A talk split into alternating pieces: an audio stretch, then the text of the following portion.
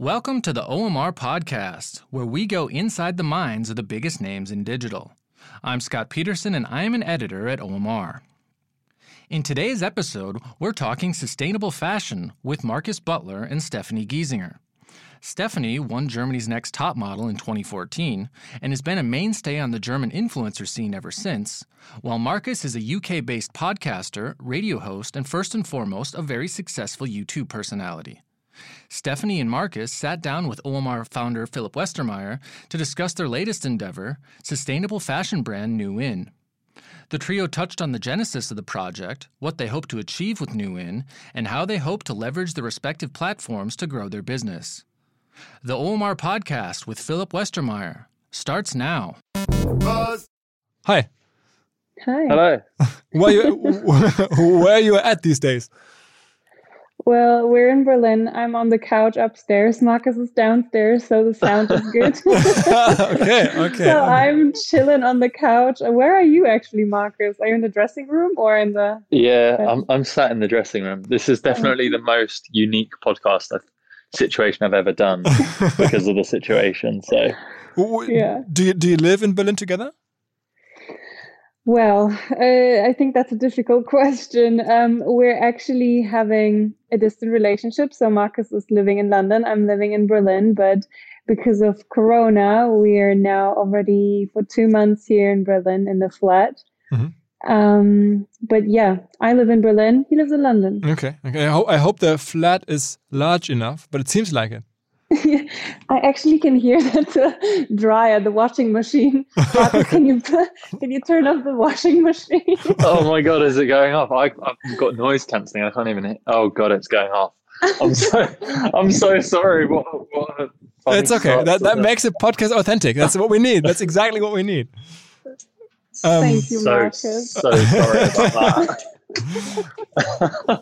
Maybe to start off, I mean, everybody knows Stefanie's story. I think it's you know the the, the public story at least started 2014, winning um, Germany's Next Top Model. The show. Um, how did you start out, Marcus? I mean, I think like probably most of our listeners in the German market, at least, they don't know you quite that well.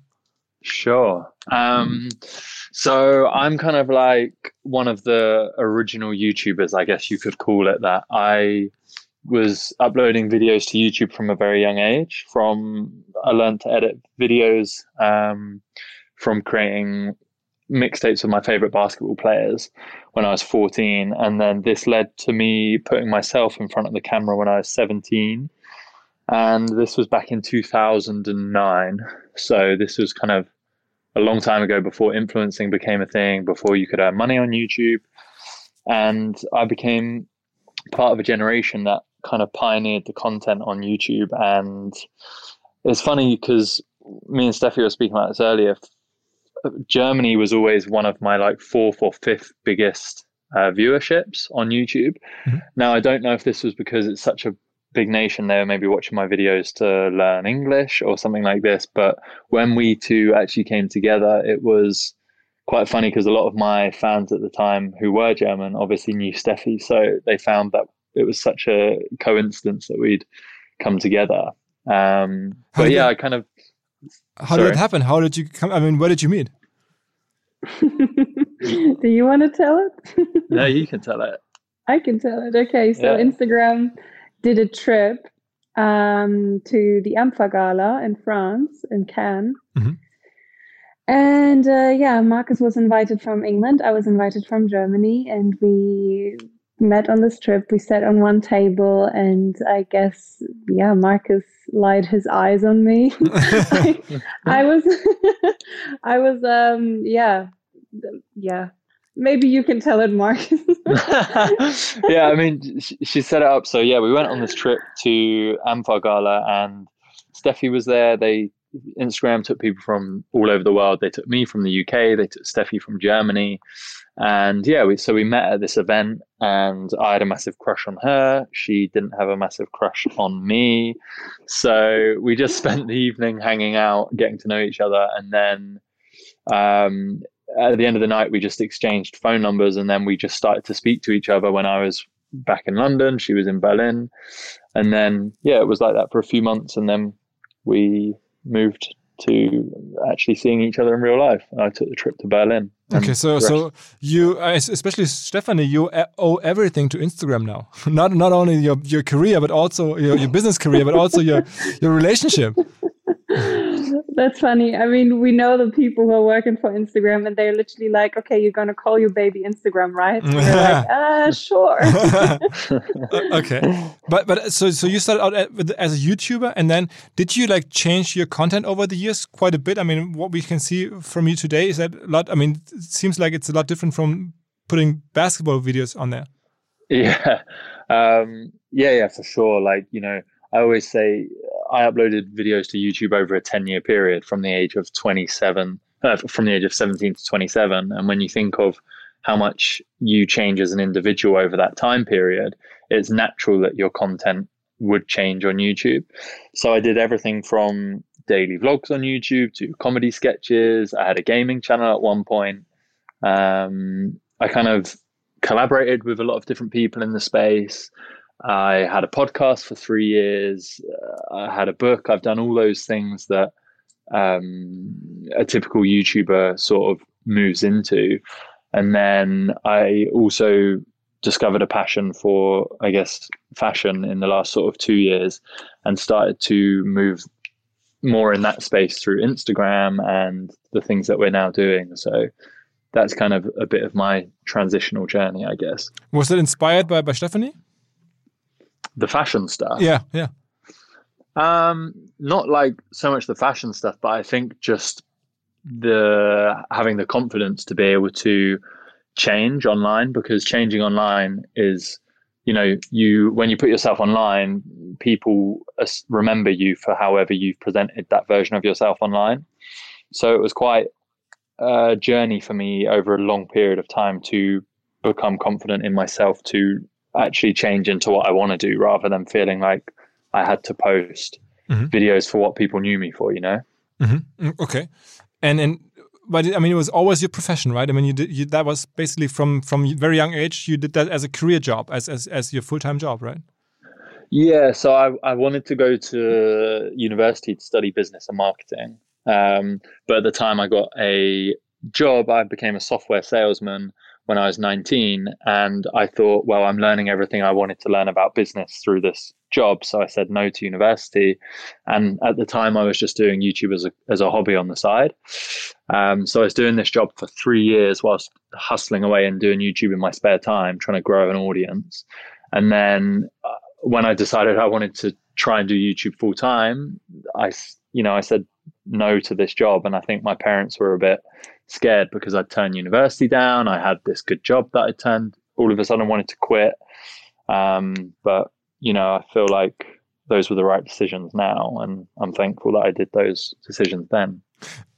I mean, my my feeling is like the way Stefanie grew as a as a as a as a social media star, as a, as a real lifestyle. Uh, you know, it's it's the same in the end. Um, is is like was inspired by TV quite a bit, and then by the very beginnings of Instagram. Very good timing, very interesting content, very good story. Is that is that a correct summary? I mean, Stefanie, I believe you didn't like really use tactics or strategies in the beginning. You just did what you wanted to do, and you were just you know living your life and that you know had had a very good you know moment for you that you grew so big or did you really like strategize much over it? No there was no strategy. I was very young. I was 16 and i had instagram um, from 2011 i believe and i won germany's next top model with 2014 exactly. So i was posting every day i think quite similar to every other person in my age because instagram was just becoming big and um, yeah i was just enjoying it and i was sharing a big part of my life and i guess i was at the right time at the right place and that really helped me in my career Mm -hmm. But with Marcus, you just sounded like you were more strategic about. It. I mean, you had to probably work harder in the early years already to get, to get an audience because you didn't have the TV power behind you and you didn't have this this natural fit. Uh, is that true? I mean, did you really like start tactics earlier? I mean, like I was, I call myself like a second generation YouTuber. So you you had the the generation before me who were the first ever people to sort of upload a video blog on the internet, and then it was people like me who were watching these people, and then we you know, we sort thought that was cool and then thought, oh, I want to give this a go too. And we just happened to be in the right place at the right time when, you know, Google started to serve ads on YouTube and uh, all of a sudden you started to become a bit of a brand and you started to build a following. And once you started that snowball effect, because there was a lot of hustling, you know, I was doing videos for three years when they weren't getting any views. And it just got to a point when something I don't know, right time, right place. I don't know really what happened, and then this boom just happened, and from there it kind of snowballed, and yeah, it just started to work for me and some of my friends at the time. What was the turning point? Or was there like a certain video or a certain new new element on YouTube, or like a certain thing that you did that that really like turned the, everything around? Yeah, I'd, I'd probably say it was collaboration. So the generation of YouTubers that I come from, we were the first guys who really pushed the collaboration model. So we we sort of we were friends hanging out doing the same type of thing, and that brought us together anyway. Because you know at the time back then, uploading videos to YouTube ten years ago, you're a bit of a weirdo. Like it wasn't a normal thing. Um, so we sort of connected over that, and then we just were like, why don't we start making videos together? Because it's more enjoyable. You you you know the content's more fun to film. If you're doing challenges or whatever, it's more fun. And at the same time, you can cross pollinate and share an audience. And we we tried it. It's, it worked. And then there was a sort of a group of about six of us. So we all started to just grow and collaborate and hang out all the time, make videos. We went on tours. We toured around you know the UK, around parts of America. So I'd probably say it was the collaboration part for us that really started that rise. Uh, how about uh, in in the fashion game, Stefanie? I mean, I noticed from an outsider perspective that there's also a lot of collaborations going on. I mean, you've been together with other influencer uh, people like from Germany in your early days. You it looks like you build up other followerships. Um, is, how do you think about collaboration? Well, I think collaboration is very it's very good because you can always help other people and other people can help you and it's actually nice because it's a people's business. So it's like having friendships and just enjoying the time together while you're actually building a business and growing a business together. But that was never in my head i guess because i was so young and i was never business orientated. I never thought of oh my god i need to take a picture with this person or I'd like to do a collaboration with this person. It was more very authentic and I was just posting pictures with my friends who happened to be influencers as well. But do you feel like today, when somebody is with you, you look at how many followers they have and who shares what and who profits more and who profits less? Um, is that something that in your head when you meet people, you know, in a, around the platform? yeah, so I think this person has 5 million followers. I want to be in that. Of course not. this is not how my brain works. And to be honest, I know that many people are tactical in that kind of sense, and there's nothing wrong with that because it is a business in the end. But um, yeah, for me, it's, I don't know, I, I couldn't bring this before a personal relationship. And I no, I don't know. It is a hard topic. It is a very interesting topic. And I'm not that type of person who is trying strategically um, getting into a relationship with people who have a lot of followers now. But it seems like this is like going on all over the place. I mean, if I look through Instagram, I always like find that there's like art relationships growing that might seem inspired that seem inspired by by you know somebody profiting from somebody else yeah. Yeah. I, I, th- I think you have it in like any creative industry. Even if you take a look at music you'll have people collaborating on songs who for sure are not friends with each other but their labels might have come together and gone yo mm-hmm. guys this will be really good. You've got a big audience here. You've got and they do it. But on the contrary you also might have two musicians who genuinely are friends and have a really good relationship and then they make a song hmm. because of that reason you know? I think it's kind of the same in any uh, creative industry where you you have things like that. Mm. That's true. Okay.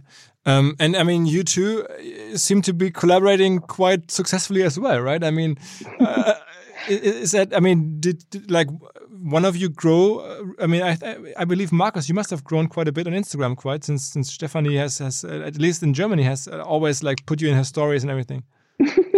Yeah, I pay her a really good fee. Actually, so funny. No, actually not. I mean, that's that's always it's so weird because when we're at home, this is not us, the people who are on the outside, you know, and not the people who have the big amount of following on Instagram. So we sometimes think about it, talk about it, and laugh about it. But it's not that Marcus profited of my career or I profited of his career. I don't believe so. I think it was very weird for our fans um, who knew me and who knew Marcus before our relationship when they saw us dating. That was like very interesting for them, I guess. But I don't really think that we changed each other's careers. Do you think so, Marcus? No, I think we're we're just in a really lucky position where we both understand each other's careers because there's aspects from both of them that are similar. And I think that's what has helped with understanding each other's situations um, and why we can be so open about it because you know we've both experienced similar situations. So um, i think it helps if anything. Okay. I mean just to get an impression marcus if you walk around in berlin is that going to be like a situation immediately where people come to you and want to take a picture and like point the finger and this is marcus or is that only happening in london um to be honest, no, like not really um, in Germany, and also in London. I find I actually find when you go to like major cities in the world, like London, New York, places like that, these cities are so uh, populated with people who are constantly uh, never stopping. There's you know people go to these cities because they're working nonstop.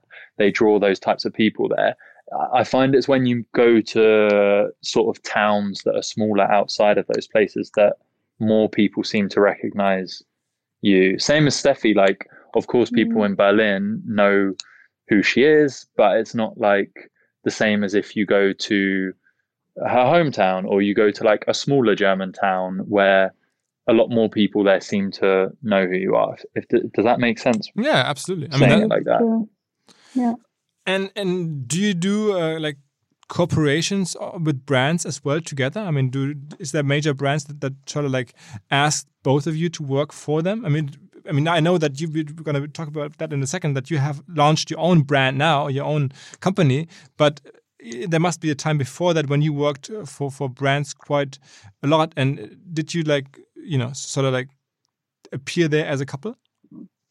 Yeah, there were a few times where we worked together. We worked together for L'Oreal, for Dolce & Gabbana. We walked for them together quite a couple of times. Um, but other than that, no. And I think we never did a cooperation on Instagram together with a brand. It was always just like physically or as a model. Um, no, that was never really the case. Mm -hmm. What, what's what's the biggest brands or the biggest partners you had previous to the um, to, to your own company, what was the biggest single brand that you worked for all over the over, over, over all the years, uh, Marcus and Stefanie?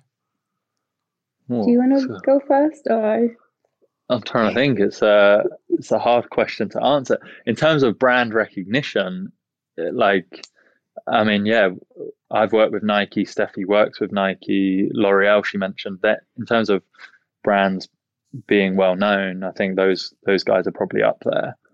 Um, yeah, I, I kind of I'm not trying to do one-off jobs. Um, that feels a little bit unauthentic to me. Like the longer I do this job, the more I just want to build partnerships and big relationships. So I do work with Nike quite tightly for three years already, and with L'Oreal, and with Mercedes, and um, now we do our own brand, which is hopefully the biggest out of all.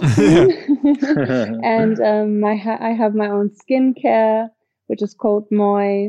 Um, so yeah, we're. I feel like we're concentrating more on like big partnerships and actually building up own brands. Okay, let's talk about that a little bit. I mean, your own brand. That's that's the that's the big new thing. Um, how did that start? And, and I mean, obviously, it's something that's been seen before in this whole space. I mean, there's people starting with Kylie Jenner and and others internationally that that have you know realized they have such immense uh, uh, reach. Uh, you know, traffic that they can create. They can basically sell everything they want. Um, how did it start for you? So I started with my own skincare, and that was two years ago now. Um, the decision for that came because I was well aware of that I can sell things that because of people, yeah, they trust me, and I'm like an idol for some people.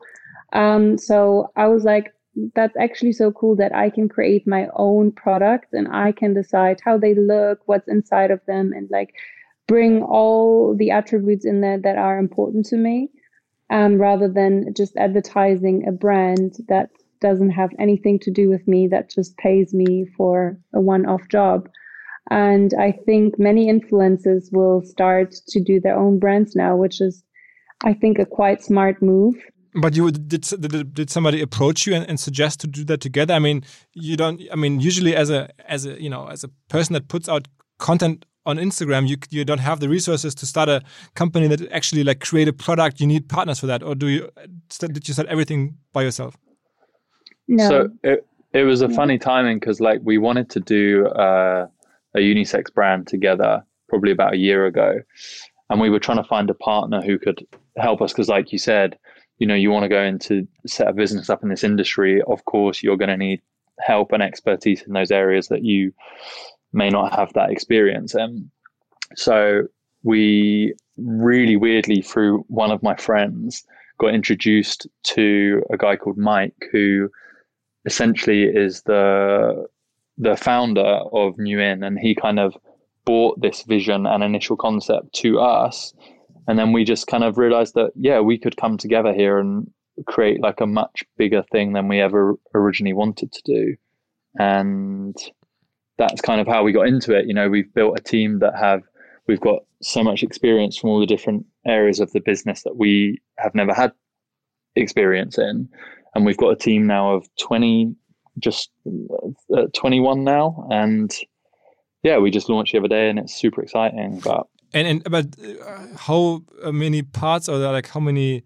percentage of the companies do you actually own then? I mean, that's, is, is that like basically everything is yours and the partner, the, the, the founder is just a small shareholder or is, or is it his company and you're just a little bit um, uh, participating in the company? Yeah, so we're all um, co-founders in the company. We have a few different co-founders. We got Mike, you got me, you got Poppy, who's our creative director. Um, obviously Steffi. So it's kind of like um, it's built up of of a team of, of co-founders. Okay, okay, and yeah. some bring the in industry expertise, and you bring the reach, basically. Yeah, exactly. exactly. We're, we're equal shareholders, and that's also one thing that I would advertise to any influencer or to any person, to be honest, who wants to start a brand. You have to trust and find the right people for every part of the brand because you can't be like, okay, I can do it all myself and I know exactly how it works. I'm just going to find um, the place where it can be produced and that's it. But, you know, knowledge is key. And of course, Marcus and I, we know that we don't know everything, especially not in this industry. It's so hard. Like people are studying for this for, I don't know, five years. So um, it was vital for us to have someone like Mike, who's our CEO. What, what's going to be the core product? I mean, if you if you like uh, people like hearing about nu-in for the first time, what, what's going to be the, the, the one key product that stands for the brand? Is it a, a white T-shirt or blue? what is it? No, it's fashionable clothes. It's it's sustainable, fashionable clothes. So for us, it's very important. We love fashion, and we want fashion to be fashionable and like trend orientated, uh, but we really care for our planet. We care for our environment, and the fashion industry is shifting at the moment um, because the fashion industry can't ignore the fact anymore that um, the textile industry is the second most polluting industry in the whole world. And um, yeah, we're basically just focusing on trend orientated clothing that is sustainable. Yeah, hmm? the, the goal with it was to make basically sustainable fashion accessible because a lot of people uh, either aren't aware about sustainable fashion or they have high price points with it. So we really wanted to make it accessible for people. Mm-hmm. Okay, but isn't that like in a way? I always ask myself that question, not only with focus on you, but in general. I mean, sustainable fashion, like coming from a fashion company, is like it's sort of like hindering its own business, right? I mean, if somebody uh, buys a sustainable jeans and then he doesn't buy any further jeans for the next couple of years, this is not going to be good for the company, right? So, so you have to like sort of like you know. Uh, disrupting your own business in, in, in the midterm if you if if you sell sustainable well, things yeah, I think I think it's more like we live in a consuming society where people are are buying things and people are always going to be buying clothes and people are going to want new clothes. So it's like if we can be the source for those people to come to when they do want to spend money on clothes, knowing that the impact of the production on those clothes has a minimal impact on the planet versus going to other typical brands where they have a much higher impact on the planet. That's what we're trying to achieve here. Um, yeah, if you look at all the fast fashion brands, they're going through the roof. Still, they do. And people just love to consume. People love to consume fashion, and we are living in a trend orientated society. So that's that won't change. And even if you will t- tell people, okay, buy less clothes, buy less everything, that won't really happen because our economy, everything is built on consumption. And it's just about how do we change that in the direction of okay, let's make less harm to the planet. For example, if I can give an example, if you take a normal t-shirt, you need 2,700 liters to produce one t-shirt or 10,000 liters of water for one pair of jeans. And when you use recycled materials, you can reduce that um, up to 95%. And those are big numbers. And if you think of it in a big scale of like Primark, as to name an as an example, we could make a big, big change if the whole fashion industry shifts in that direction. Have you ever, both of you, ever worked for like a fast fashion company for for H and M or Zara, Primark? Have you ever done that before? I definitely have worked, and I have to say I wasn't really aware of environment environmental issues like two or three years ago. It really start hit started to hit me like last year in the beginning of last year i had quite of a hard year for me. It was an interesting year because i started to realize who i am and i was like questioning myself questioning my um my function as a role model and i was just like what is it actually that I'm doing? I guess I became a woman. I bet. I guess I grew up last year. okay. And um, that was the part when I switched over, and I was like, I actually want to be much more aware of what I support, what I do, and um, also what I advertise. So you so you wouldn't go back and, and if if, they, if Primark or somebody like that came out again, you you'd, you'd you'd probably not be available. I think that would be quite hypocritical, won't it? Yeah, yeah, no, okay. yeah, okay. Uh, did, I mean, in, in, Germany at least, we see like a lot of collaborations between um, major e-commerce platforms, Zalando, About You, and influencers even building their own brands. I talked to Lena Gercke a couple months ago in the podcast. Um, she's doing that with About You. Um, why didn't you cooperate with a major e-commerce platform? That is still the plan. Ah. Um, we yeah, yeah, we still want to work with retailers. I think that's um, one thing if you want your brand to be successful and as big as possible, and also if you have a mission and vision like we have with our sustainability ethos, if you want to make it big, you have to cooperate with other big retailers and with other giants in this big fashion space and we want to be a good example you know? We want actually other fashion brands to copy us and we're very open and transparent. If anyone asks us how do you do that? But how can you make your um, sustainable clothing affordable? We're very happy to open up our books because for us in the first place it really is that we have our mission and a vision here that we actually want to shift the fashion industry in the right direction. Mm-hmm I imagine like you and the and the founder team have you must have created some sort of a business plan before you everything started. Like, just take me a little bit in, into this business plan. Do you think like like next twelve months you're going to be able to like I don't know do five or ten million revenue already, or is it going to be a, mm -hmm. a, long time away, or what, what what's your what's your thinking? So. before coronavirus, um, we for sure had had targets in place. Um, but look, the coronavirus situation has affected us internally. It's affected the whole planet, mm-hmm. the whole economy. So it's really hard to actually predict what we're going to be achieving. Um, but you know, we we still launched in a global pandemic because we felt it was the right thing to do with all the work that we've put into it and the response that we had to our launch was fantastic. It was really, really genuinely amazing. Um, so yeah, it's a hard it's a hard thing to answer, but of course there's a business plan, there's there's targets that are set, there's there's numbers that will have to be um, hit, but you know that's part of the journey, it's part of the process, and yeah, hopefully we can still find success in a global pandemic. okay. I mean, I understand that's very you know unusual circumstances for everybody. Um, but just to you know get get a feeling like if you really push it hard with both of your accounts and you really like promote something. I imagine. I mean, you're selling like stuff that costs uh, uh like what's what's a what's a, what does a typical item cost? Um, uh, a typical nu-in item anything from 19 euros to 89 euros. So let's say average 50 euros. So mm -hmm. can can you drive like a, a, million euros in revenue in a day? Is that possible if you really like push something? I mean that that would be amazing. but it's but it's, um, it's, it's realistic.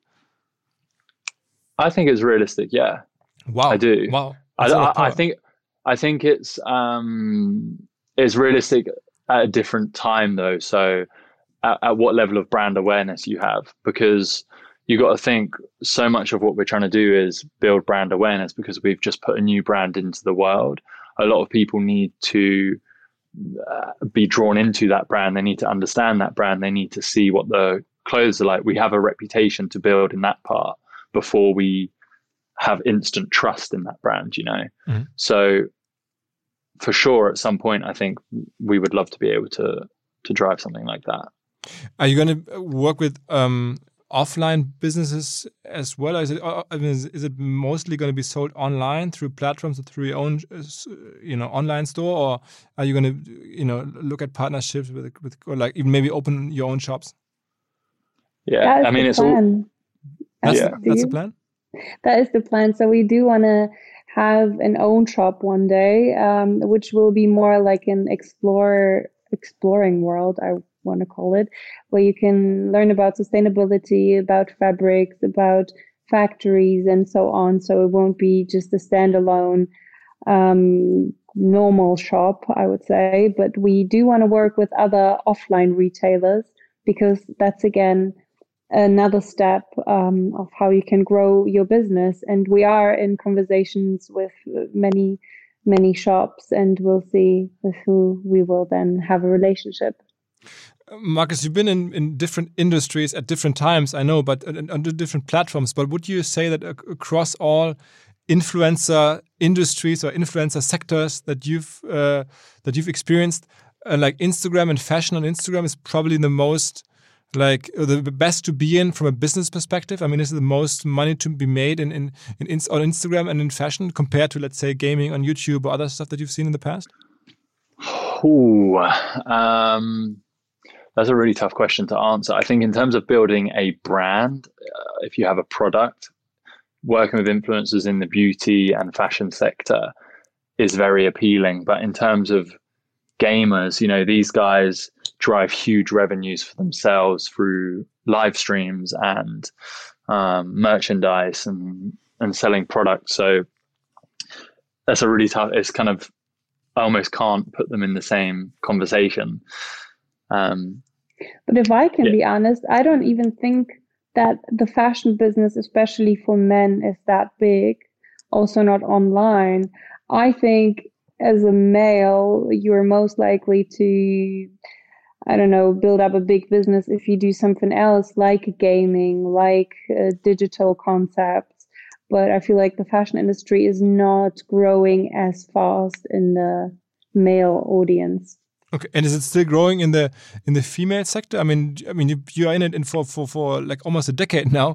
Um, is it has it changed? Has it slowed down a little? Do you feel like it has like everything has sort of established itself and there's like the dynamic is a little down, or is it still like you know apart from coronavirus, is it still like as dynamic as it was three four years ago?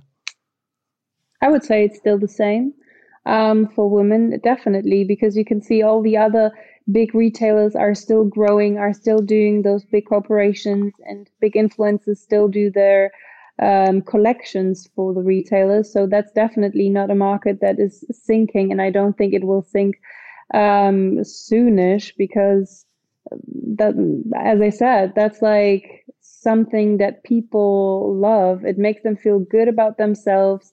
Um, I mean, fashion, and it is just in consuming business. And I think that, yeah, that won't change in the next few years. I'm quite sure about it. Do you think that your careers would be possible in 2020? I mean, could there be another Stefanie Giesinger like coming out of television and then all of a sudden a couple million followers on Instagram? No. Um, that's impossible today?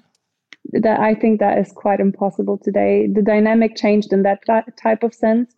Um, even when we speak about our nu-in Instagram channel, I mean, it's amazing that we have 46,000 followers now, um, just in a couple of days because of Marcus and my push.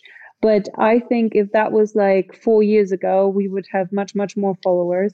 But the algorithm changed. There are much, much more users on Instagram now, and there are more influencers than ever out there. So that definitely changed. And I think there will be a complete new market soon. Um, and maybe it's TikTok. Who knows? Are you are you uh, uh you know happening? Are you doing stuff on TikTok? Anyone of you? we we've, started. We've experimented. We tried. we experimented.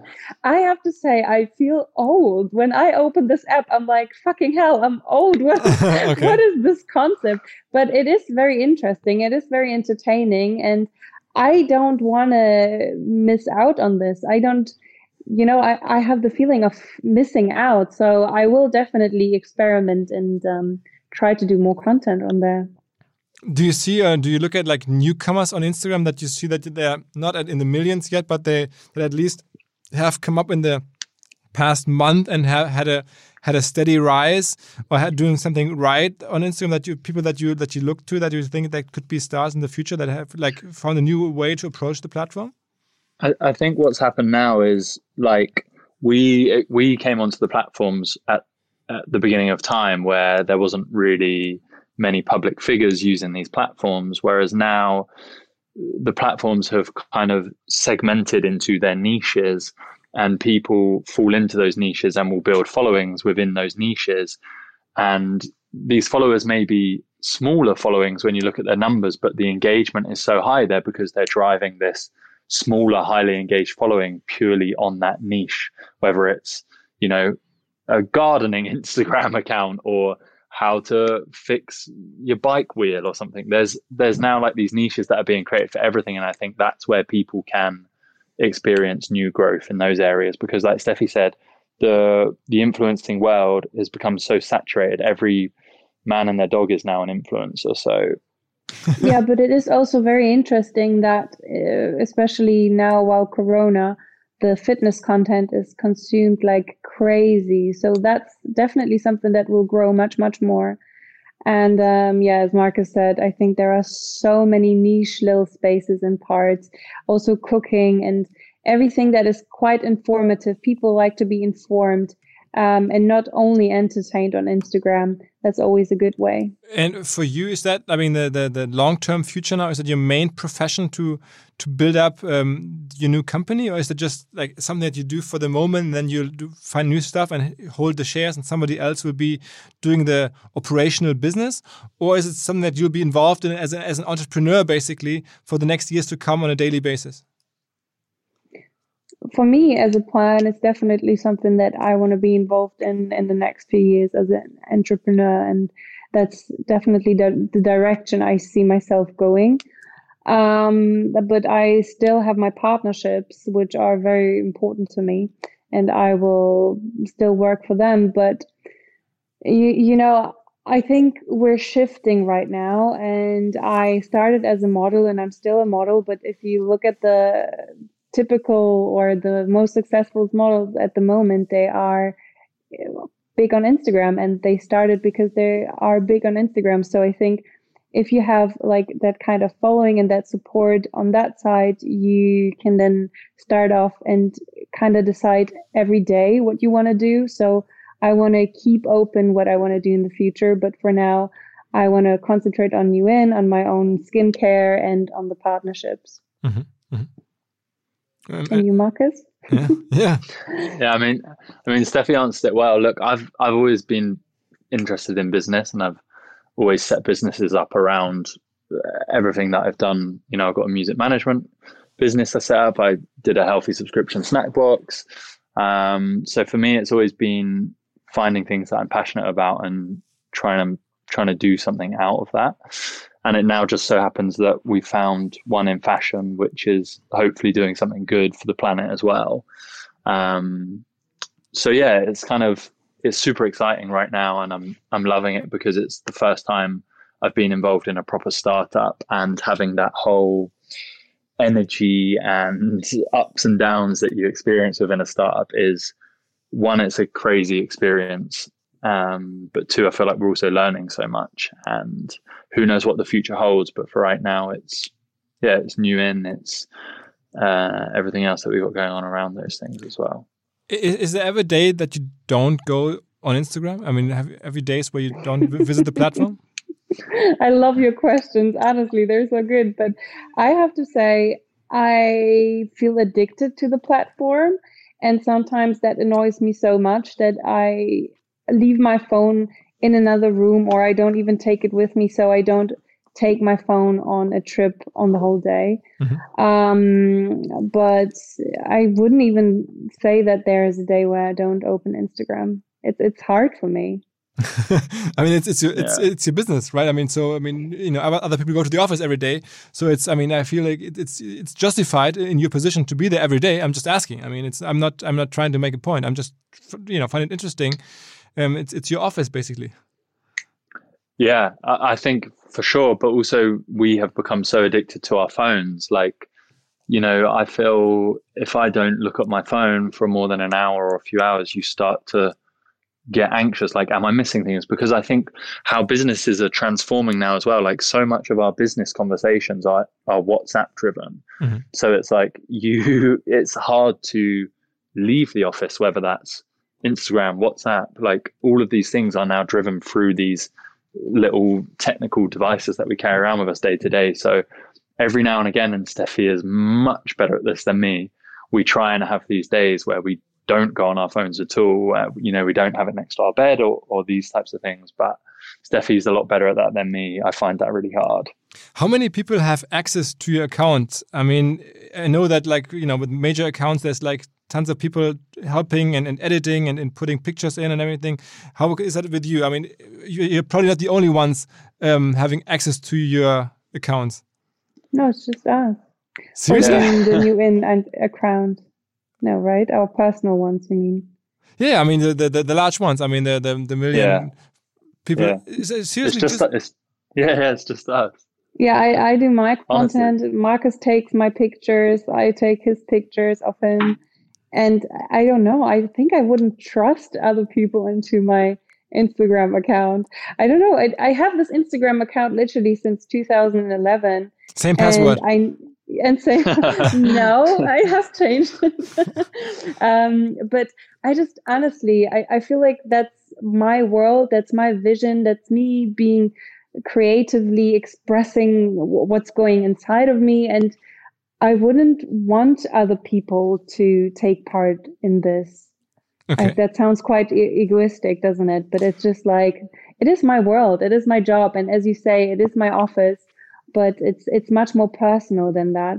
So I don't think I would, um, for now, leave other people creatively in that. No, I mean, I've just thought, thought of like support, you know, like an editor writing something down that that you, I don't know, been thinking up and then some send it to somebody else to to, to post or like pictures to to edit and We've, then post or something that stuff like that. We we have this with New nu-in you know we have like a whole um, strategy and we have uh, you know we have teams that help with this type of thing. But i think that's also where you see nu-in as a as a brand. And even though of course steffi is a brand as well it's it, it's not it's not seen like that. It is kind of like what steffi says that's more her and it's her and or me and that's that's that but i think when you when you're building a brand uh, or a business you, you for sure need a lot of help with those types of things and I also think the big influencers, they actually do their content on their own. I don't think other people are posting for them because that is what is successful, I assume. People like to see real content, content that is happening in the moment, that is relatable, and that is not filtered through a thousand filters and super edited. And um, we more and more we're craving this realness so I don't think it's actually a good step to get people into an Instagram team. I, th- I think just to add on to that, it's different for YouTubers because YouTube, you are editing takes so much time and creating video content takes so much time. So I think a lot of YouTubers move, will look to work with editors and people just to help with workloads. But but that's probably yeah, that's probably where it goes. Have you ever been back on YouTube? I mean, uh, was it like you left YouTube for good? I never want to say I left for good. I just I just took a step back from the platform for then. You know, I still have like I think I still have over four million subscribers on one of the channels. So who knows what will happen with that channel and what I'll do with it, or if I'll ever upload to it. I don't know. Could you sell it? I mean, isn't there people like that? Like, whoa, I, can I can I buy your like channel? You're not using it anymore. Four million, it's probably worth like a lot of money. Would, would this be a good time to put it out on air if anyone wants to buy it? Yeah, exactly. yeah, yeah, we could we could auction uh, your own account. um, no, so it's actually in in YouTube's now terms of service that you're not allowed to sell a channel. I did sell a channel, however, back in the day, what before I put myself on the channel on the on the I did another channel that I built up some followers to, and I actually sold it to a German person mm-hmm. when I was 16 years old. Mm-hmm. Yeah, like years and years and years How, ago. For like a couple thousand or like a couple hundred? Yeah, yeah, 1,500 euros. Okay. Um, but you know, I was 16, and it was yeah, I was like. Yeah, of course. Like, I'm not going to use this channel. I don't know. It's super weird, but I felt kind of like I was on top of the world at that point when I was 16. Okay. Okay. Okay, okay. So, uh, what could I shop now at nu-in? I have to look. I have to see. But but it's it's it's it's unisex, right? I mean, it's for it's for um, men and women, right? Yeah, it's for it's for men's, women's. Um, we have active wear. We've got plus coming for plus size in in the summer.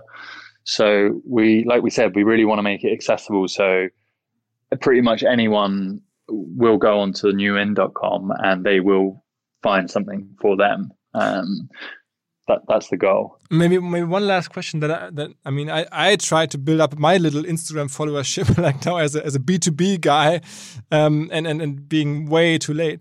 But I I'm like one thing that I'm thinking about is that it really depends on the frequency. I mean, if you put out too little, um, it's just not good enough. You have to like have a steady output and a high frequency.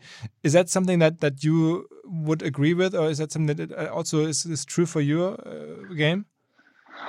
Uh, it's it's a really tough one because it's like I've seen experiences in both. So like when back in the YouTube days, the more frequent I posted, the more growth I experienced.